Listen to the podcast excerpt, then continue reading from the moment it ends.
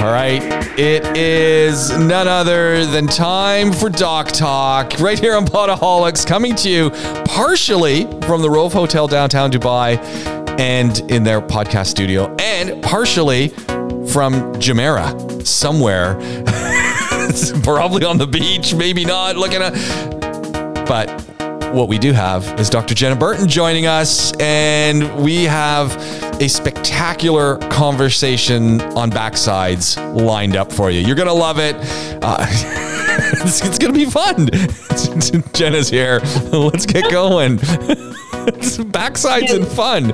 I don't know. James, this is the first time I've ever done a podcast with you and I've not put on my video. So, yeah, you're right. I could be literally anywhere. I, well, that's the thing. That's why I think you don't have it on. I think you might actually be in your car on Kite Beach. You got a latte in one hand, a recording of a baby crying in the other hand, and. Uh, if only, if only it were that glamorous. But no, I'm, I'm sat in my bedroom. I have got a baby in my left arm. She's fast asleep.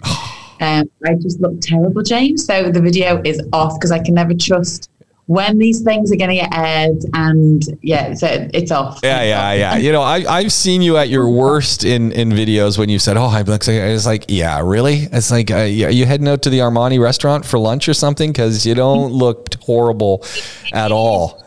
You are trying to make up for the fact that the last time I saw you, you were on fire, on fire with your. Hopefully it wasn't just me, because then when Angie walked in after me, you started firing them away at him too. So I think today you just you feel remorseful about that, and so you're trying to make up for it. So please, please, I know what you're trying to do. It's not working. Just leave it. uh, so so things we're, we're we are going to have another conversation in in uh, in a future podcast about the weeks after giving birth and the, you know the physical physiological hormonal all that stuff but also the challenges with multiple children and the body just not wanting to do the things it it you know the textbooks would say it should do in the way the textbooks would say it should do things. We want to have that conversation eventually because i i i'm still of the feeling that people don't and, and women and even men, women don't have the conversation so much with each other, and men don't have the conversation with women because it's like, oh, women stuff. I don't want to know about that. It's like, no, makes you know. So I think that conversation needs to be had, and and we kind of introduced it. I've introduced it actually with another podcast that I did with a, a catching up podcast with uh, wonderful woman uh, Farah, who is behind a campaign is behind a, a whole a whole not-for-profit phil, philanthropy philanthropic exercise called um, Yomani. I, I hope I got it right. Yomini, which is I think it looks great, James. yeah, it's all about menopause. And she's got this whole thing going with uh, perimenopause, menopause, postmenopause, and she's created this whole structure. And, and really, it's just a, it's a conversation for women to have with each other about what's going on. And so we had this conversation last week, actually, and it hasn't come up yet on the podcast, but it will. And it, and it's just, I think it's sort of going in a in a way that there's all these things that need to be spoken about.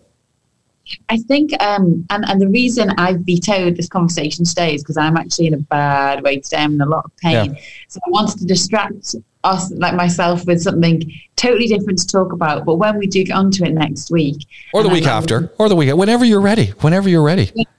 I'm, I'm looking forward to having the conversation because uh, I think the reason women don't talk about it is because it's such a busy period postpartum and that you're so sleep deprived that actually you tend to forget.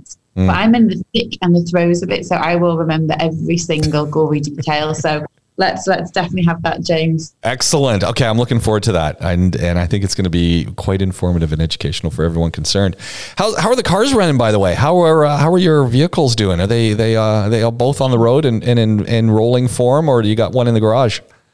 No, one has been in the garage. Thank you to Glenn from PowerWorks. The Glenn, the car guy, has been helping us very much with our car. We got quite a cheap Land Rover that Yeah. uh, it was kind of towards the end of its life, and we thought, you know, we'll just get it as a little run around. We've already got our main car, which is our like old school Pajero, which I didn't like at all when we got it, and now I've fallen totally in love with it because it's just such a reliable car. I actually quite like the drive, but the the Land Rover, it's just been it's just been a money pit to be honest. And every time we take it out, it ends up back in the garage, and the problem is what we didn't didn't realize is that you cannot fit three car seats in the Pajero, oh. but you can the Land Rover. So now what was supposed to be our car just for little runabouts is now doing some serious mileage. Oh. So we're at that point where do we keep throwing money into this dying car or do we suck up the cost uh, and, and get get ourselves a new one that can fit three car seats? These are the things that people don't think about yeah. when you end up having another child. That's I didn't realize the Pajero can accommodate three car seats for kids easily. Yeah. No, and it's it's actually when we first got the car, to me it seemed huge. I thought, gosh, this is such a big car, especially from England where our cars are nowhere near as big. You know, it's not quite as common to have a four by four. In Dubai, everyone's got a four by four. And now, compared to the Land Rover, it seems tiny. It seems like a really small car, but you cannot safely get three car seats into the back And there's actually only a small handful of cars. You can get three car seats into that back row.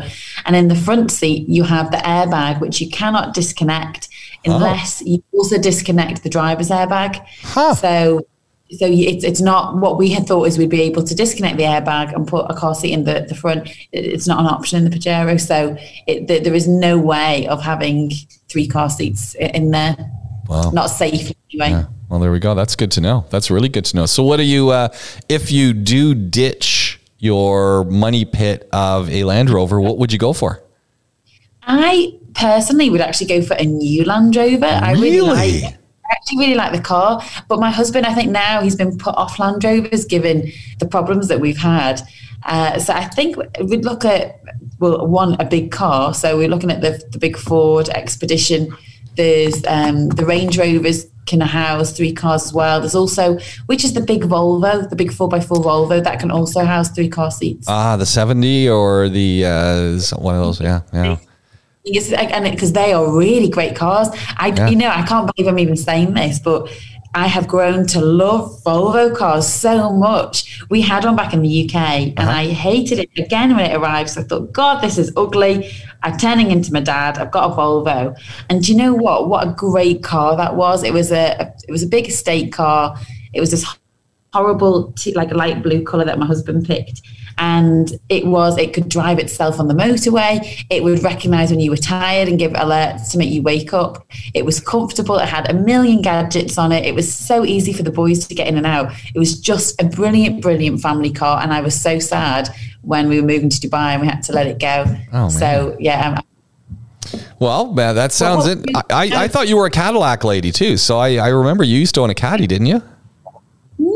I thought you had a Cadillac when you were. Was it what? Didn't you? Uh, didn't you own a, a? or or was that a? Uh, was that a a? I had a Lincoln. Oh, a Lincoln. Oh, there we go. So the so the, the Lincoln Navigator. You're right in there for the the Navigator or the Aviator. I absolutely loved the Lincoln. It was my favorite car ever, ever in the world. And my little boy is named Lincoln, and everyone thought we named him after the car, and that is what not true we actually named him after Lincoln Burrows, was it? Yeah, yeah. Um, what? Because we both, he, he, was called Link. Everyone referred yeah. to him as Link. we were like, what a cool, a cool name. Yeah, Prison but Break. there we go. It. it just so happened that I had a Lincoln car. That's a great car as well, but very hard to sell. Yeah, well, there you go. So this will be this will be interesting to follow this story, but the, the the real issue becomes which one is more comfortable for your backside because that's where we're going on this talk. that was a tenuous link, a tenuous link. oh man, you know it's it's funny because when when when I threw this up here, it's it's only because I've been on all these, you know, looking at the websites and and stuff, and who knows what the heck websites I'm looking at, but it's all people who've got backside issues, you know, hemorrhoids and fissures, and and I'm and I was reading this going, really, like, is this for real? So I casually mentioned it to a few people. I said, you you hear more people? Oh yeah, man, I got a big problem with that. And I'm like going, what? What, what websites have you been on? I don't, like Google suggests stuff. I, I don't know. It's like it's bizarre, isn't it? I think it's because I'm always looking at health sites and things. It just starts firing up these random conversations about stuff. It's like what the?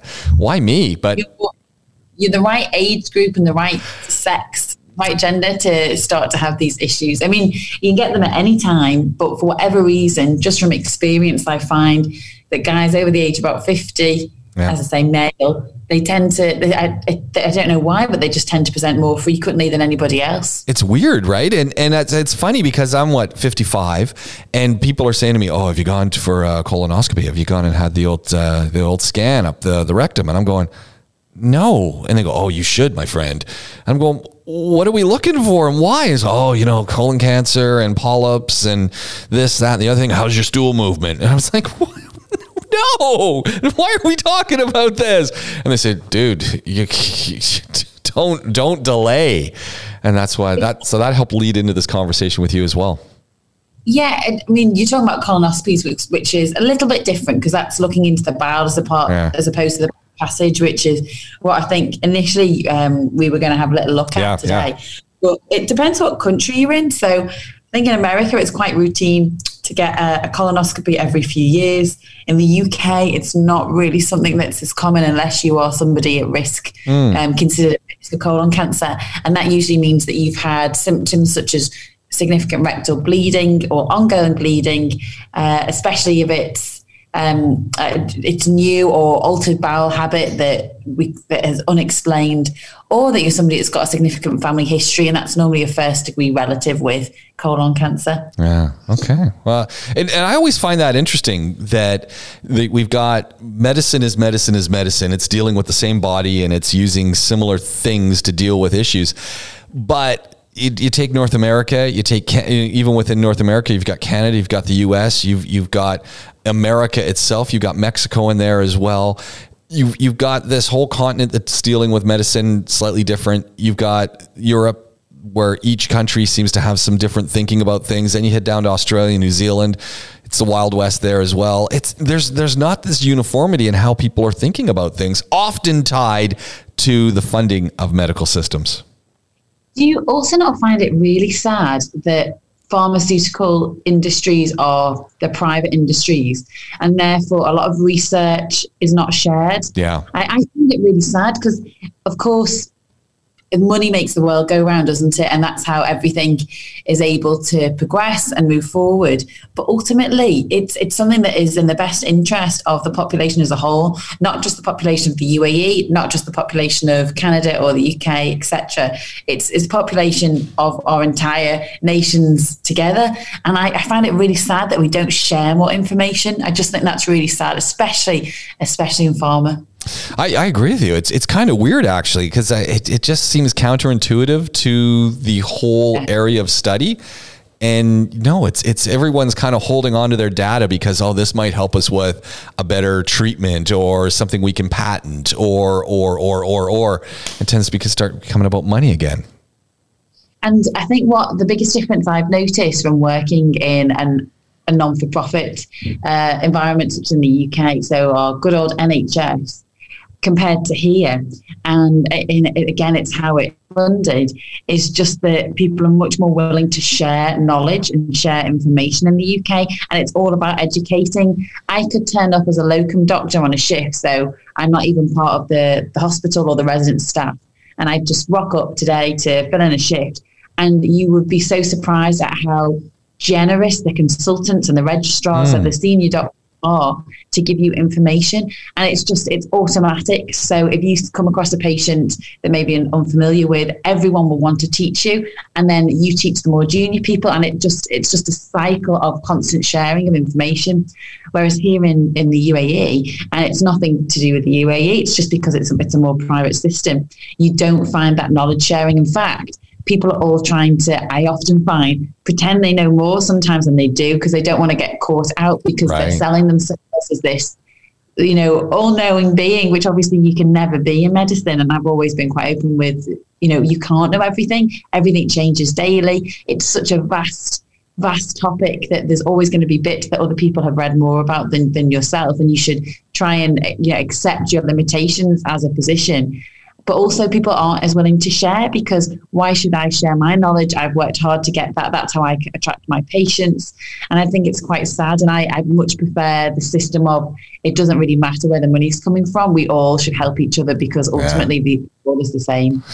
I, I want to, I, I agree with you. I, I think, let, uh, do, do, you, do you see this change ever coming about? Do you, or do you see it becoming more polarized as, as governments and, and organizations try to offload costs? What do you think? Uh, it's hard to say, James, because I think a lot of it it's it's a culture change, isn't it? And mm. the culture is probably the hardest thing to change. So in Dubai, there is becoming more of a medical community, and I really hope if that can continue to sort of thrive. Then yes, there will be there will be changes, and I know now in Mediclinic they see a lot of the students, the actual medical students, that that go through Dubai, the Dubai system itself, because now they have a really good university mm. um, system where they are teaching doctors. So rather than just bringing people in from overseas, they're actually teaching them up and training them here.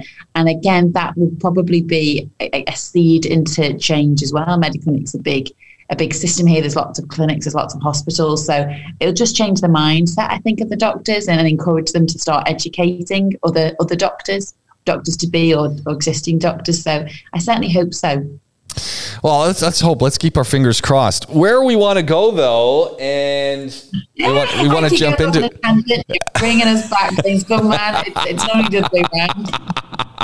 Well, I know we, we've we've both got limited time, and I really want to jump into this. All joking aside, issues with the rectum and the anus are serious. And there are and, and I sort of did the, the did the, the the litmus test of this. A I, I'm getting all sorts of stuff but you walk into a drugstore you walk into a pharmacy and you take a look at the shelf that has things to deal with hemorrhoids or fissures or and and the list goes on. And there are a lot of different things out there from creams to baths to stuff. It's not just a little niche you know, one by one, you know, 12 inches by 12 inch little piece of the shelf. It's, it's big, it's big time real estate taken up, which makes me think this is kind of something that's going on. And I, I you know, I'm sure people are kind of saying, I got a, a problem down below. Can you, you fire me at the shelf where I need to go? Cause it's huge. And so I thought, wait, this is a great opportunity for us to have that talk it's an embarrassing topic that people don't really like to mention, isn't it? Yeah. And also, it's actually something that sometimes the symptoms can can seem a little bit more sinister than they are. So, for instance, let's talk about the most obvious, which is hemorrhoids. People know it, know them as piles. Oh, is that okay? is that what piles are? yeah. people don't realize it's the same thing. Because because in, in North America, I think we're almost exclusively call them. I mean, I could be wrong, but I I only remember people call them hemorrhoids, roids, you know. But I, I I've got piles. I don't remember people ever. Say, I mean, I've heard the term, but I don't remember hearing people talk about it so much. So, ah, there we go. Thank you very much for that. Piles, hemorrhoids, same thing. That's an American. That's an American term, like a colloquial term, piles. Uh. And yeah, so say someone says, "Oh, I've got piles." What they're actually referring to is fresh red blood, often that they see on wiping. Now, that's quite that's quite a scary thing to see. So you go yeah. to the toilet, you wipe your bottom, and you see fresh red blood. People can get quite concerned. Sure. So the difference between bleeding internally, so within your colon, and and what you would suggest as hemorrhoids is the fact that one, you just see, tend to see the blood on wiping, or it happens just at the end of the bowel movement. It's not mixed in with your stool, mm. and it's normally only it tends to be a smaller amount of bleeding as well. And you can often get like a discomfort at the same time in your in your rectal area. So it might be like a burning or a stinging, and all these are signs to say that this is something that's not doesn't tend to be sinister, and it's hemorrhoids. And a quick examination would show you external hemorrhoids rather than internal hemorrhoids, and the difference is can you see them when you look at your back passage, or are they a little bit higher up so that you can't see them? And so it's usually quite easy to distinguish, but people can get very, very anxious and very nervous, run to the doctors, which you should absolutely do if you do see bleeding, but they can have, be in quite a state thinking, gosh, have I got colon cancer? Is it something serious? And actually, it's just something very benign and something that's very common in, in a lot of people. When we when you get bleeding, let's say it's you know it's just superficial bleeding like that I mean, it's it's you've got you've got a bowel movement happening. You've got stool. There's a lot of bacteria. Is is this not an issue for infection and more to to sort of create? Is the environment created where we could see secondary things developing, or is that not so common? Yeah, absolutely. The the more common thing that tends to get really can be really badly infected is if somebody gets a fistula. Mm. And that is effectively where you get an opening, other than the rectum, you get an actual opening from the end of your bowel to the outside world, and it tends to be around the anus region, but it's not actual anus. So it's it's a totally new opening. Oh no! And that is not only very it can be very painful but two the infections that, that you can get in that can be absolutely horrendous. I mean i remember seeing somebody i went to do a, a locum shift in bolton and I, it was my first ever a&e shift and um, and I, to be honest, I was probably too junior. I think they'd they'd hired me by accident because I was fresh out of university and I needed my hand holding the entire evening. So I so I remember the evening very well because I was like, uh, you know, a fish out of water. Something that would never happen now, by the way. In the UK, it's all much more regulated. But years ago, they used to just sort of give you some give you some needle and say off off your trot, figure it out. And I think it was even worse ten years before I graduated and um, this this poor guy came in and it was it was probably the most frightening thing I'd ever seen. There was pus coming out. Oh no! It huge. It was uh, there was fresh raw tissue, uh, and what it was is he'd had a, a fistula that had become really badly, badly infected, uh, and, and and yeah, I mean that's serious antibiotics immediately, swabs of the region to try and uh, establish you know what what is in there.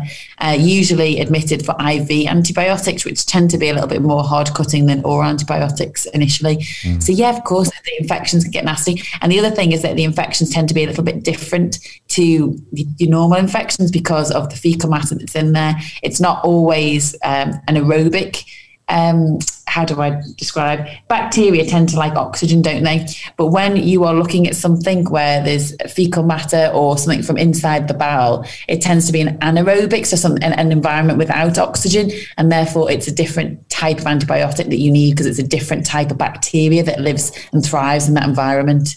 So what what kind? I've got two questions. One is what kind of treatments then do we have, and two, are some people more prone to having issues with their anus? Maybe folks who are doing a lot of bike riding, maybe folks who are, are seated a lot on hard seating. Uh, do we do we have any sense of treatment and people who are more more prone to having issues?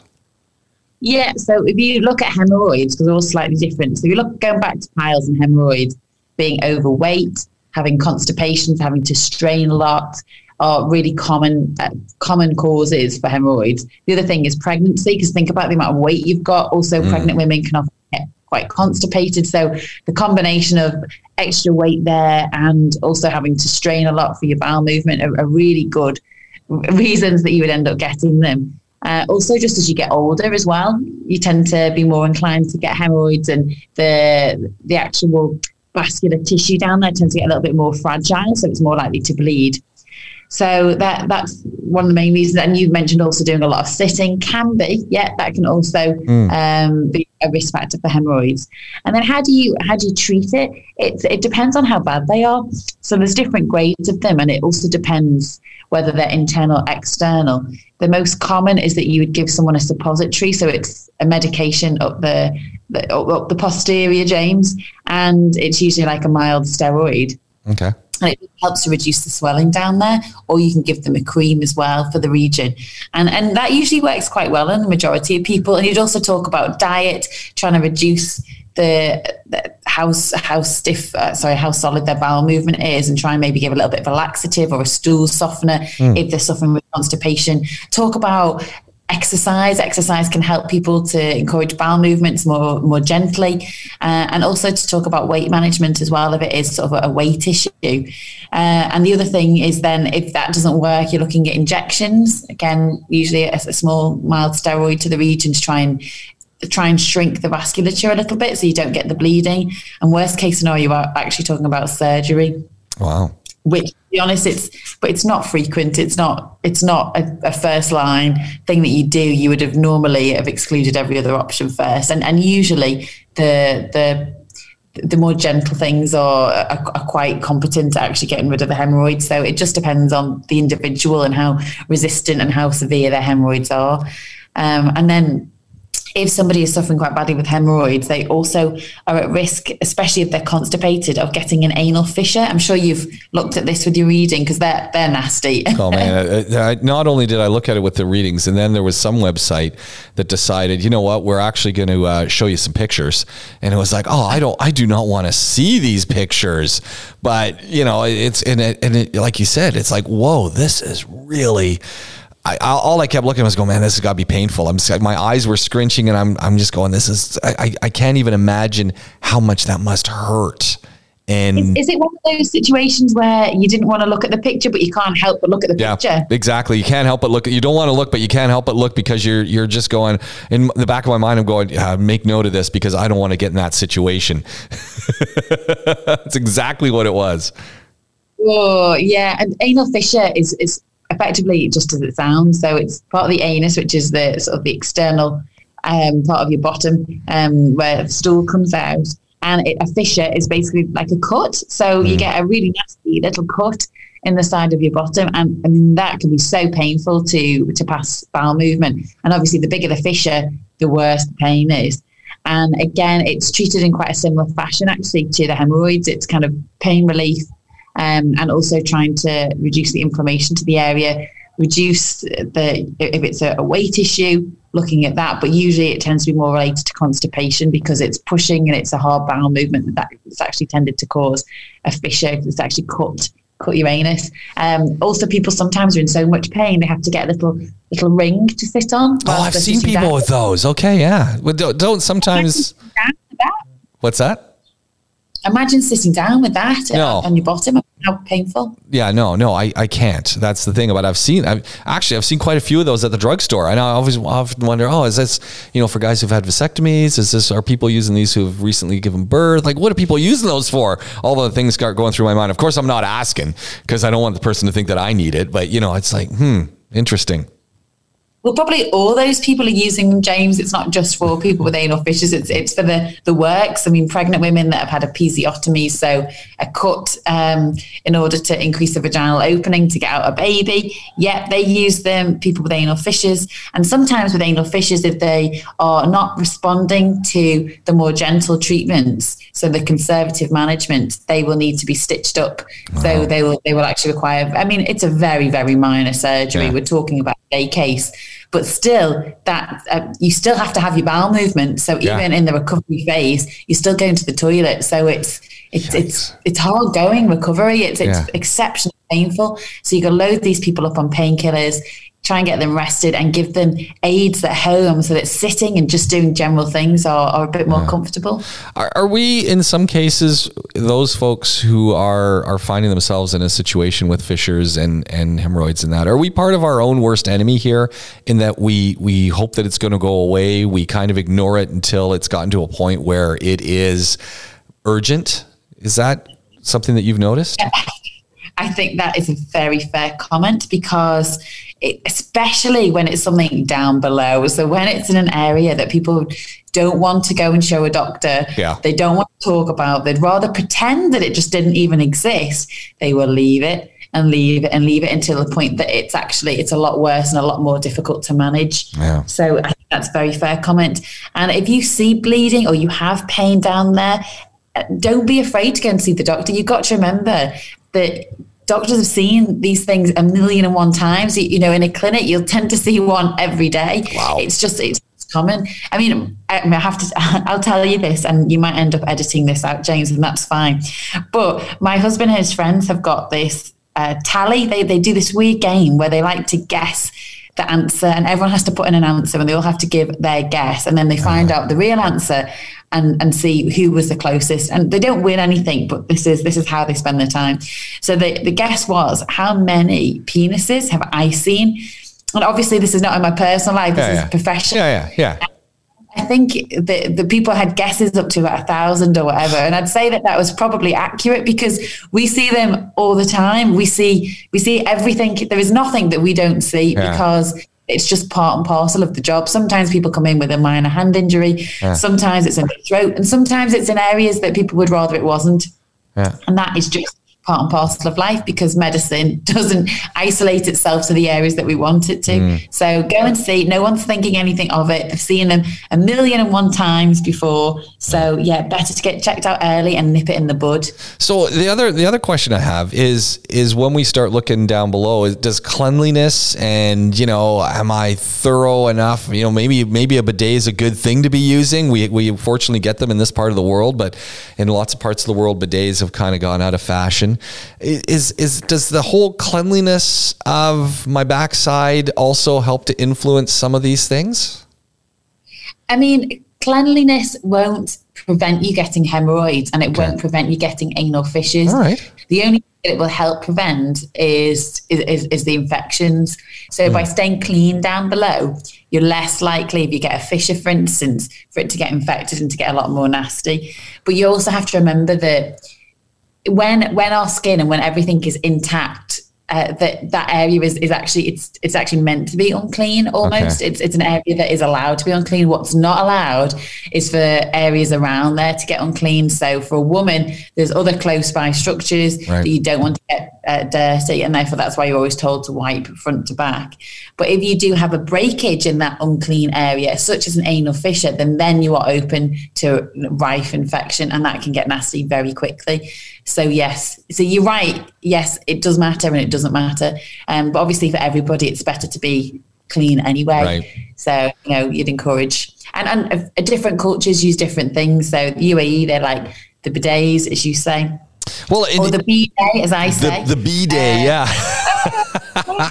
well, you know what? There's a, there was a, there's this great ad that's out because there you can now buy, and I've seen this on a few sites, but you can buy these retrofitters, kind of like the Japanese toilet system, for a regular toilet that also helps to turn it into a bidet. And the, their logic is that when your hands are dirty, you wash them you don't just wipe them off with you know with a paper towel you wash them so why wouldn't you wash your backside and i'm going well, that kind of makes a lot of sense actually and again to promote you know cleanliness and and such so that's what that was kind of leading there if if i was using the b-day if that doesn't actually help promote a better environment down below Oh gosh, James! I mean, six and one. It's, it's potatoes, potatoes, right? It's like it's i mean each to their own i think yeah. as long as you keep everything nice and clean down there i have friends that in england they take bottles of water with them to yeah. clean themselves huh. uh, and i have others where a tissue is a tissue is where they draw the line and they don't want to go any further and i think as long as you're having regular showers and you are wiping and you make sure everything's clean whatever you feel comfortable with is, is effectively right. And of course, there's going to be like levels. If you're going to use a, a bidet, then yeah, it's going to be a bit more clean than than wiping, but just make sure it's clean down there. that's, that's, that's do, do, it as you will. Just make sure it's clean.